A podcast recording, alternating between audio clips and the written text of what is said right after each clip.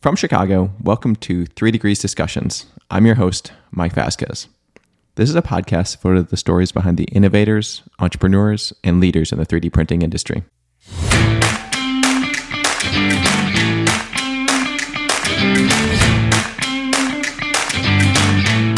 You know, so coming from a tooling background, you know, it always started with a 2D print, and you know, we would basically sit down and we would lay up, you know, lay that out, you know, and and build basically, you know, from a 2D print. Um, you know, then when I started managing our CNC department, we started getting into 3D rendering, surface modeling, and you know, we really thought that was, you know, in the early to mid 90s, that was really, you know, intense technology. But you know, now to be able to take a solid model and then basically within day, you know within a day we can basically take that solid model you know we can we can pull the the inverse of that all in CAD and basically skip all of those steps. That was Brandon Lamoncha. Brandon is the head of additive manufacturing at Humtown Products in Columbiana, Ohio. Humtown is a multi generational family owned business that started as a pattern shop in 1959. They have a history of making patterns from CNC, as well as sand cores and molds for the foundry industry. Over the past several years, Humtown has adopted and grown their additive manufacturing capabilities and extended those capabilities into the metal casting supply chain. Brandon joins the show today to talk about the history of the company, and we dive into the fascinating journey of this small company taking a leap into 3D printing. Before we get started, head over to www.3degreescompany.com and subscribe to the podcast. Remember, you can listen to the show anywhere you download your podcasts, including Spotify, Apple, Amazon, Stitcher, or YouTube. All right, Brandon, thank you for joining the show today. Um, let's get started, as we do with all of our guests, with just a little bit of background. When did you get into the additive manufacturing space and can tell us a little bit about Humtown Yeah, absolutely. Good to be here, Mike. Thanks for having me. Um, Brandon Lamoncha, you know, I've been with Humtown Products. I was basically born into the company. So, you know, my grandfather started in 59 as a pattern shop making tooling. And, you know, recently um, in the last like five to seven years was when we really started approaching additive. You know, we didn't know where we wanted to get in. Um, we thought pattern making and making tooling would be you know are a good fit for us. But we quickly learned that um, you know using binder jetting and 3D sand printing was actually going to be our home. So you know, just like many people, you kind of you jump in thinking you know it all, and then we we were quickly uh, corrected and, and found our, our space. And where was that first time that you saw a machine or kind of the company engaged in in seeing the technology? Was it at a trade show? Was it online? Another company that you had been talking to? Yeah, actually, the first time we really heard a lot about it was at a rapid. Uh, they had a rapid convention in Pittsburgh. Uh, I forget the exact year, but we ended up going down there, just kind of open, you know, to the pattern making and the FDM market. My brother, you know, he was our uh, mechanical engineer, just graduated Youngstown State University, had a MakerBot. We were just, you know, making little pieces and loose pieces and, you know, fit ups and mock ups representations. And while we were there, there was a casting track, and we heard you know, a pattern maker give a talk about using ExOne. They didn't even have a printer yet; they were just you know um, using the print service centers. And after seeing that presentation, my brother and I we just looked at each other and said, "That's that's where we need to be. That's you know that's really um, you know we thought about it for prototyping and for um, you know product introduction and like part validation." But man, is it in the last five years has it really changed from that? And from your perspective, as in the pattern making kind of tooling business, kind of what kind of typically what would happen if you weren't using 3D printing? Or and can you just talk about kind of the the differences between two like traditionally what what are you doing? Kind of what was the, kind of the core business and then why why is 3D printing uh, something that opened your eyes to a new or different opportunity? Yeah i mean you know, so coming from a tooling background, you know, it always started with a 2D print and, you know, we would basically sit down and we would lay up, you know, lay that out, you know, and then build basically, you know, from a 2D print. Um, you know, then when I started managing our CNC department, we started getting into 3D rendering, surface modeling, and you know, we really thought that was, you know, in the early to mid 90s, that was really, you know, intense technology. But you know, now to be able to take a solid model and then basically within you know within a day we can basically take that solid model you know we can we can pull the the inverse of that all in CAD and basically skip all of those steps, you know, of having, you know, going from 2D to 3D, you know, from and then having to glue up stock and then putting that on an NC machine and then whittling that away to make a tool. And then you still have to make a mold or you have to take that to a core blower and then blow a core off of a core box. So, I mean, we're skipping, you know, weeks, sometimes months. Um, you know, so for us, this was that's why it was so revolutionary, especially you know, an intricate, you know, pumps and impellers and valve bodies. You know, we're taking months of work sometimes and consolidating into literally days. So that that was the big aha moment for us was saying 3D printing is really going to revolutionize this industry. And were there particular industries within that automotive, aerospace, heavy industry that were more targets early on or more open to to that sort sort of innovation? Yeah, um, you know, Ford was one of the first really early adopters of the 3D sand printing. Um, I think they were using it for you know for product development and really pushing out you know you know that tooling build because I mean you're talking like I said 16 18 weeks to to produce tooling. So and then if it's wrong, you know you have this iterative process. You know, cut it, try it, doesn't work, back to the pattern shop.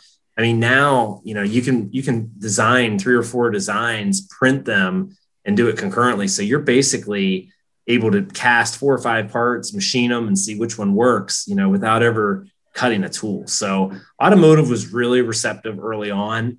Um, I would say the second industry would be you know any type of pump or you know impeller where you had this really complex you know design that was always very hard um, to make, but then the tooling to get that shape was very intricate. And, you know, if you didn't build those molds up just right, the pump would be out of balance. So the pump industry was actually probably the second um, real big adopter of the technology, especially when you have a pump system that's maybe 30, 40, 50 years old. There was no tooling or it was lost and they needed a replacement. They would scan it, print it, and, you know, have a really good, you know, replacement part quickly. Yeah, and I always like to hear kind of what the story it was of kind of when you get your first hands-on experience and with the machine kind of in companies. Like what can you talk about a, a little bit about that period when you started you saw it at Rapid, you kind of saw some presentations and then kind of what are the next steps in terms of convincing other people or training up other people, talking to the machine vendors. Can you talk a little bit about that period of yeah. like how do you get over that hump into actually making making stuff beyond like, hey, this is a good idea. Like we should be doing it. Right. Yeah. It was not, you know, an early, it was not an easy process. You know, these machines are, you know, over a million dollars. And in our industry, you know, I mean, a good core blower or a good, you know, molding line, you know, I mean, is like a tenth of that. You know what I mean? So when you're trying to persuade, you know, whether it's management, at, you know, at your company or, you know, you know, in my case, you know, my father, the owner of the company to say, Hey, we need to drop a million dollars on this printer. And when we do, the business is going to come.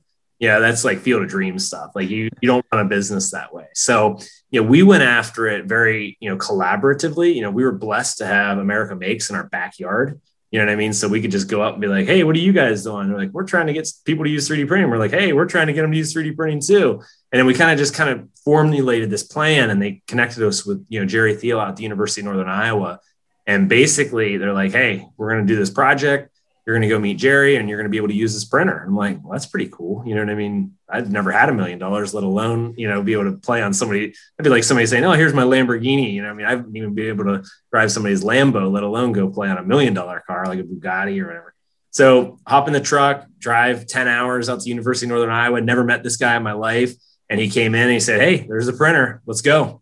He said, I have the printer, but I have no work for it. I have nobody in the industry know, I don't have, I mean, I'm a university, I'm not a sales, you know, or organization. So it was really cool because, you know, I just started basically just jump right in, like, here's the printer. And it was not at all what I expected. And I think that's, you know, one thing, you know, an FDM, like it made sense to me. Like, okay, you got this spool of stuff, it heats it up and it shoots it through. But when I was getting into binder jetting, you know, it was really interesting. Like, you know, this concept of lay this complete layer, you know cure it with the binder only in the selected spots but then you got to go back in and you know clean out all those spaces and nooks and crannies so the first couple of designs we had people that would design an entire mold without a parting line like well you can print it right and i'm like yeah you can print it but you can't get in there and get the you know the fugitive sand or you know you have to literally be able to go in there and clean that out so it was quite the learning experience. And, you know, there was countless stories like that where, you know, we would print something, you know, thinking, oh, it can be printed because of this technology, but it still isn't manufacturable. You still can't take it to the foundry and just pour it as is.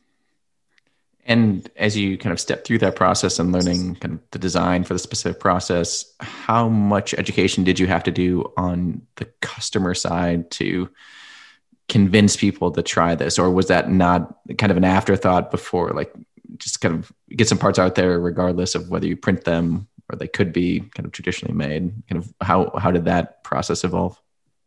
Yeah, it was, that was the biggest learning curve you know is you know when do you use the technology how do you sell it like you know it's not you know it, it, it's not the end all be all you know it's a tool and you know we had customers coming to us having these really crazy designs and you know i mean and they really wanted it but then you cost it out and they're like well that's crazy. I can't even sell the casting for that much money. So how are you going to expect me? So like i mean it was a very very steep learning curve because you know you're out there kind of learning on the fly because you know we printed stuff and we had it. We poured a few like turbo housings and you know, simple designs but you know you're trying to sell something that you don't really even understand yourself. So you had to really partner um, and we were very fortunate. We had some big oems that really wanted to be in this space. And you know we would we would go to these small foundries and they'd be like you know i just don't see it. I don't get it. You know i don't think it was because they were afraid of the technology. I think it was just because you know we couldn't even lead them to the path of when and where to use it. So luckily we had a lot of OEMs, so there was a lot of OEM you know demand, a lot of pull, and then what that did was we were able to collaborate from the OEM side and go out and they would fund projects basically saying, "Hey, let's just try this." And I'm like, "Well, you should really use tooling." And they're like, "We understand that this may not be the the case." but we have a budget to understand additive manufacturing and we just want to try it in additive manufacturing and then you would find ways through that process you know whether there was a hybrid technique or whether full 3d printing or tooling was the route but it was really the oems that you know basically had that budget because they were trying to just get into additive manufacturing at whatever cost and i'm sure as you're going through that process you're in this kind of nebulous state where you're kind of creating the business model as you go. You're not really a service bureau yet where you've got this kind of, okay, put it in your CAD and you get a estimate back right away. It's more right. of a nuanced kind of per project. How do we partner? How do we kind of yep. gain some learning, but also make justified like the use of the technology and kind of yeah. pull all this and together. Jerry, you know, he, he, he was very, you know, forward thinking in the technology and we were trying to come up with ways that would you know basically enable the supply chain and enable the foundries to to embrace this technology but you know you make one miscalculation and you know even though he's not for you know as a university was a not-for-profit center he still had to be sustainable. So you know he you know was trying to make something a little bit more palatable for foundries to be able to but it, then it almost you know, he almost ran out of funding because you know you make one miscalculation you know in these early stages and you know it can wipe you off the map. So yeah I'm, we were really glad you know we were all able to work together and do it collaboratively as opposed to us just going out and trying to do it on our own because i can easily see why if you jump too quick and jump into something you can get over your head really really quickly.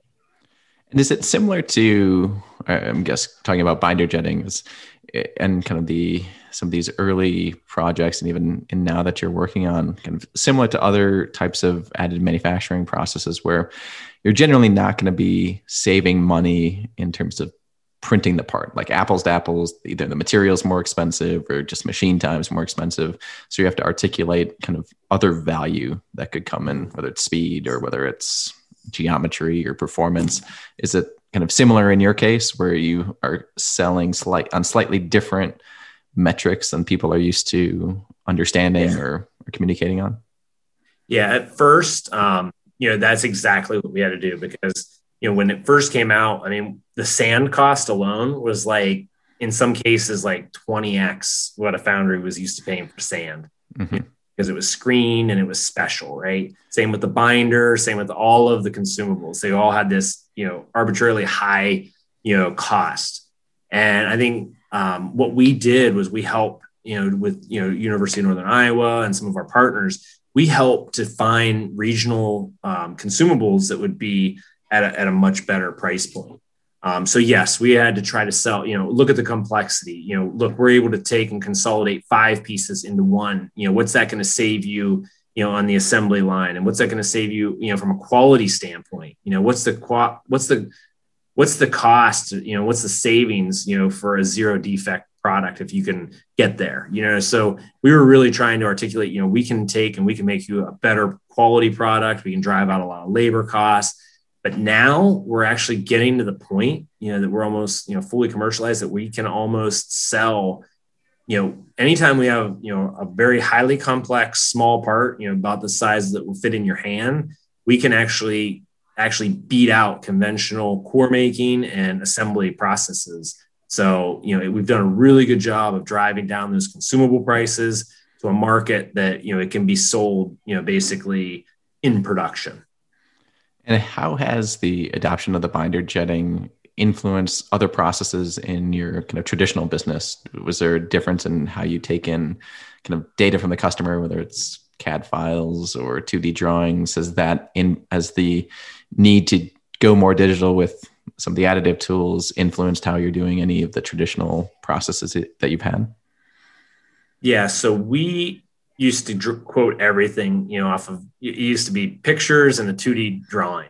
And I would say now, like 99% of everything that we quote, whether it's conventional or 3D, we're getting files. So, you know, 3D printing has helped really, and I mean, I think the, all the industries have really done a good job of adopting CAD softwares, but I think that has been paramount that we've started receiving digital, you know, you know, data packages, you know, of the casting or the core box and of the tooling. So that's been very helpful. Um, we also, um, I don't know where else I was going to go with that, but I, I, mean, I really feel that you know 3D printing and you know this technology push has helped across the broad spectrum. So now we can bring it in, we can review it, and then we can help the customer decide. You know, if you need something quick while you're in the tooling build, we can do prototype, then we can do bridge production, and then we can do dual path. So, you know, if you go into full production and the, the tooling can only produce so much, we can come in behind it with 3D printing and kind of you know give you the ability to produce more. Um, but having that fully digital three dimensional CAD model has has been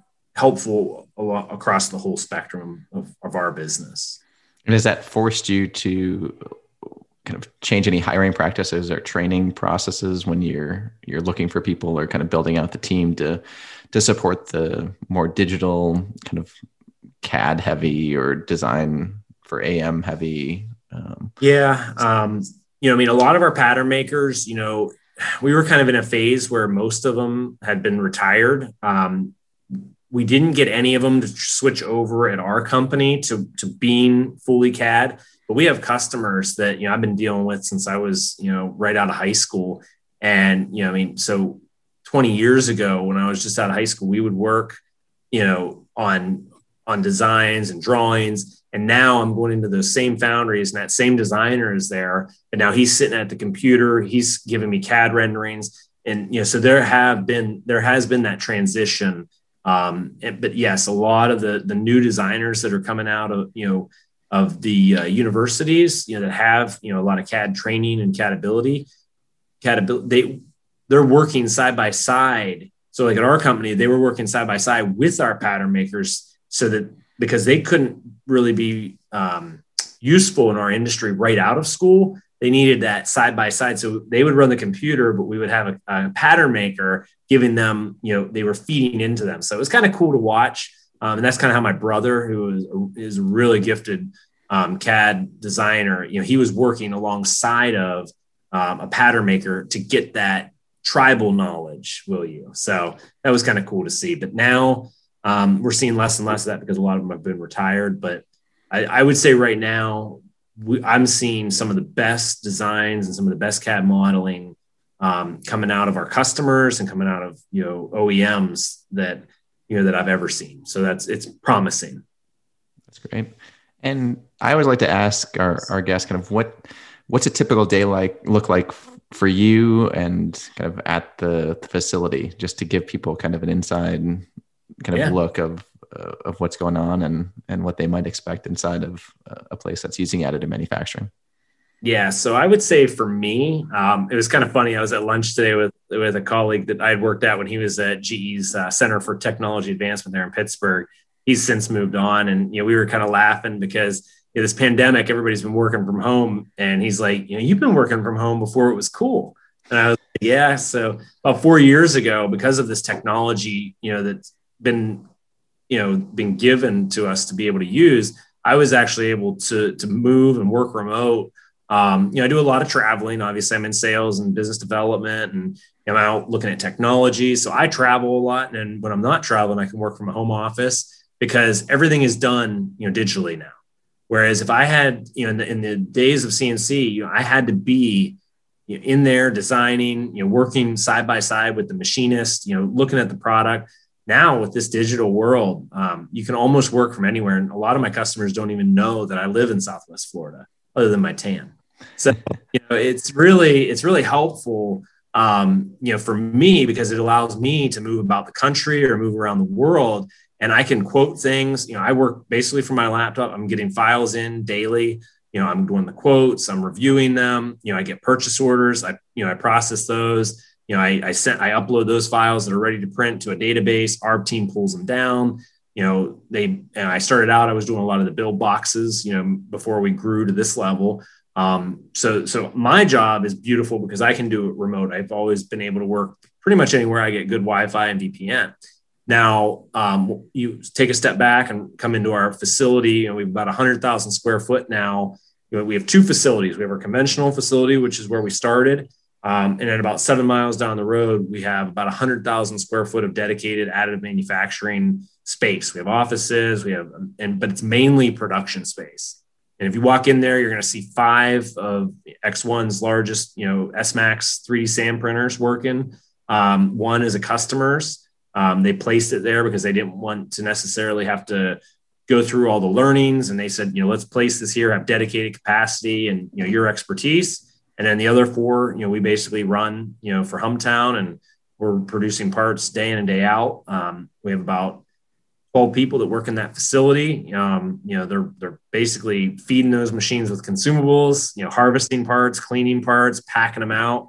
Um, we have two docks there. So what I would say is different about our facility is every, every week since October, we've shipped a 53 foot air ride trailer of product to Mexico um, you're going to see tonnage. We printed 800,000 pounds of sand in December. So we're going through a lot of material. And that's what I think people don't realize is that, and we have production jobs that are up to 20,000 EAU. So some of these very small uh, hydraulic manifolds or valve bodies, we're printing, you know, in production for customers. So, um, and that, that is what is a little bit different about our facility is you're going to see you know a lot of product going through there. And did you find kind of with the pandemic kind of any disruptions either to kind of your supply chain or customers that you'd seen be disrupted kind of come to you with um, new project projects or kind of the need to evaluate different manufacturing options?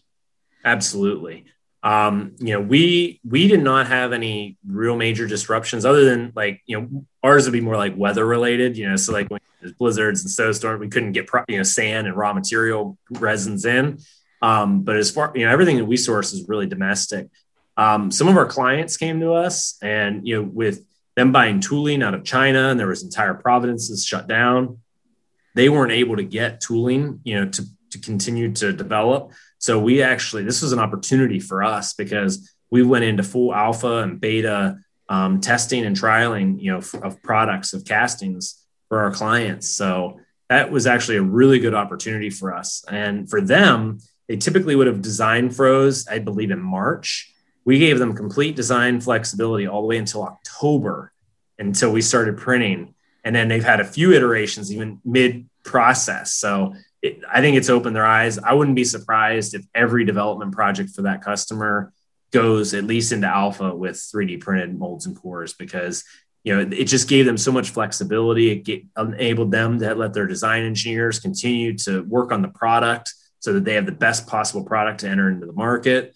Um, you know, and at the end of the day, that tooling that they would have bought versus the cost of all the printed molds and cores that we sent was about the same. So you know, that tooling after they use it for prototyping, they throw it away. So I really feel that this is going to this disruption and this pandemic is going to open up opportunities for us that are going to be you know going on much longer than this pandemic will ever last. And on that front, I mean, it, you've kind of had this evolution into using the technology starting in university. Now you've got a number of machines at, at your site. Kind of what's always on your radar to continue to improve the process? Is it kind of scaling it for more machines, bigger machines, different materials? You, you talked about kind of optimizing some of the, the material costs, but are there things you're looking at kind of on a continual basis to kind of improve the process overall? Yeah, absolutely. Um, you know, we need to continue to push the machine manufacturers to to get a machine. Um, we need to drive the cost down. You know, and as the cost goes down of these machines, we're going to be able to open up opportunity. Um, I think I was researching. I think the metal casting industry in North America alone is forty-four billion dollars a year. So, you know, I mean, if we, I mean, we're just scratching the surface. Um, so the opportunity is out there. I feel, you know, I mean, we really need to optimize the, the equipment. You know, if we can make them faster and at a lower cost, I really feel that we're going to be able to, to really penetrate that market.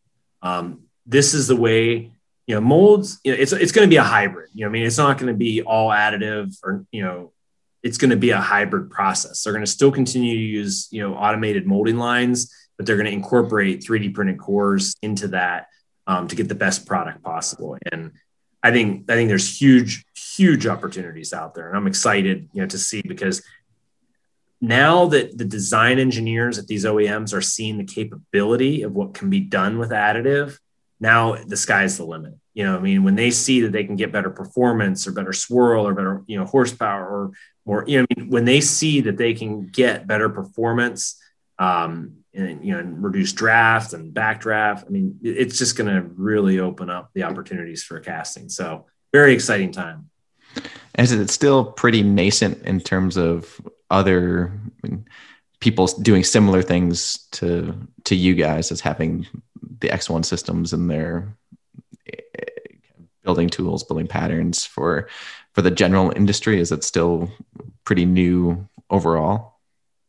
I would say it's been it's being adopted more and more. I remember when I started this five years ago. I mean, I went in to a meeting and talked about you know being able to get castings without tooling, and it, you would have swore I had a third eye. Like they, people could not believe what I was talking about. You know, they did, but now just about everybody I talk to has either heard of it or understands the technology. Um, but yeah, I'd say I'd say we're still we've done a good job, you know, the American Foundry Society and America Makes, and I think we've done a good job educating. I think we just need to take it to that next level of full, you know, it, it's not top of mind, you know, in every situation. I think so many people are so complacent in doing things the way that they've been doing it that sometimes they just forget to to to reach out or lean into that next space. And I think we just need to keep it top of mind, and I think um, I think it'll the adoption will continue to grow. But I would say you know there's not not many people getting into the to the space um, other than like OEMs. You know, I'd say us and a few of our our competitors have the the we have a pretty good handle on the service industry and the part you know the print service centers. I think now what you're going to start seeing is the adoption. More and more foundries are going to put them at the point of need. Will still be needed as the overflow, um, you know, I can tell you almost every customer that I've helped install a machine and consulted with and had, you know, them purchase a machine and put it on their site, they become my biggest customer. Because once they see the opportunity, they fill theirs up crazy fast and then they're coming and leaning on us for backup support. So people always ask, why would you go into consulting and help set up, you know, these these custom, you know, your customers with printers? And I said that they become the best customer because when they understand the adoption it really it pushes us into more of like a partnership or you know and, and, we just become their their backup. So it works really really well. And how do your customers kind of define success when they're kind of working with kind of the technology? Is it the speed that they always kind of go back to or what's the the ultimate thing that they're they're looking to you to to deliver on? Yeah, I would say you know speed to market you know is the biggest you know and having it's a it's a huge competitive advantage. When you can develop and continually develop new product, you know, like I said, some of these programs, I mean, you, they would spend well over a million dollars in tooling. So you can imagine, you know, they don't do that unless to. So now when you remove that constraint, that million dollar tool up constraint, and you say, oh, well, we just want to tweak the water jacket, or we just want to tweak the intake port, you know, for these for these engines, you know, now you make a design change, you print a new core, and you you're able to test it in real time. So I feel that you know I don't I, I just see this really enabling them to to to make more consistent and, and quality improvements, you know, more often. And for those kind of listeners who are kind of maybe new to the industry or kind of dipping their toe in and, and trying to learn as much as they can, kind of what advice would you share as someone who's been in and around the additive manufacturing space? Like what sorts of careers are out there? What kind of sorts of skill sets are, are kind of most in demand that they should maybe work on to to help with kind of building their skill set into the 3D printing world? Yeah, I would I would focus on you know the ability uh, to design you know what i mean i feel like the machines are pretty robust and pretty easy to, to operate you know so i don't feel like you need to spend a lot of time you know being real technical. I mean it's really process. You know i, I would say process engineers and really understanding because you know, i was just at a facility today. They had multiple machines and you know no two machine you know, this is so new that when you go in somewhere you can't you're not just going to be handed a book and say here here's what you have to do. So you need to be able to have, to understand how to develop process have you know good design fundamentals and understandings of you know software. Um, you know even for myself you know i wish i had more time to dedicate to to running cad programs and be I would I would like to be a better designer you know and have more time you know on the tube. And i think it, you know that's where we're going to see some of the biggest breakthroughs and some of the you know the most um, vital people to an organization i feel are going to be the ones that can really understand how to develop and maintain a good solid process and you know really push the limits of design. I think those are that, that's the two areas that i would hone in on myself. Um, obviously you know i mean there's so many you know like myself i'm not extremely technical um, but I mean, just understanding opportunity and you know networking and you know and really having that that troubleshooting mentality of know how can we solve this problem using a new tool um, and and really wrapping your head around you know opportunities and it's fun. I mean that that's one the biggest thing um, you know, that I've learned is this this industry and networking and seeing you know different products and different machines, you know, that they can have different capabilities. So it's really fun to just engage and, and see all that. And but those would be the two that I would really hone in on is design and process. For sure. Yeah, I think that's great advice. So Brandon, thank you so much for joining the show today. Um, yeah, absolutely. Hopefully see you in person sometime soon, hopefully at AMUG in a few weeks. And uh, absolutely, yeah. I'll be there. Awesome. And uh, congrats on all the success that you guys have had and look forward to kind of seeing more over the coming years. Sounds great. Thanks, Mike, for having me. Have a great weekend. Thanks so much.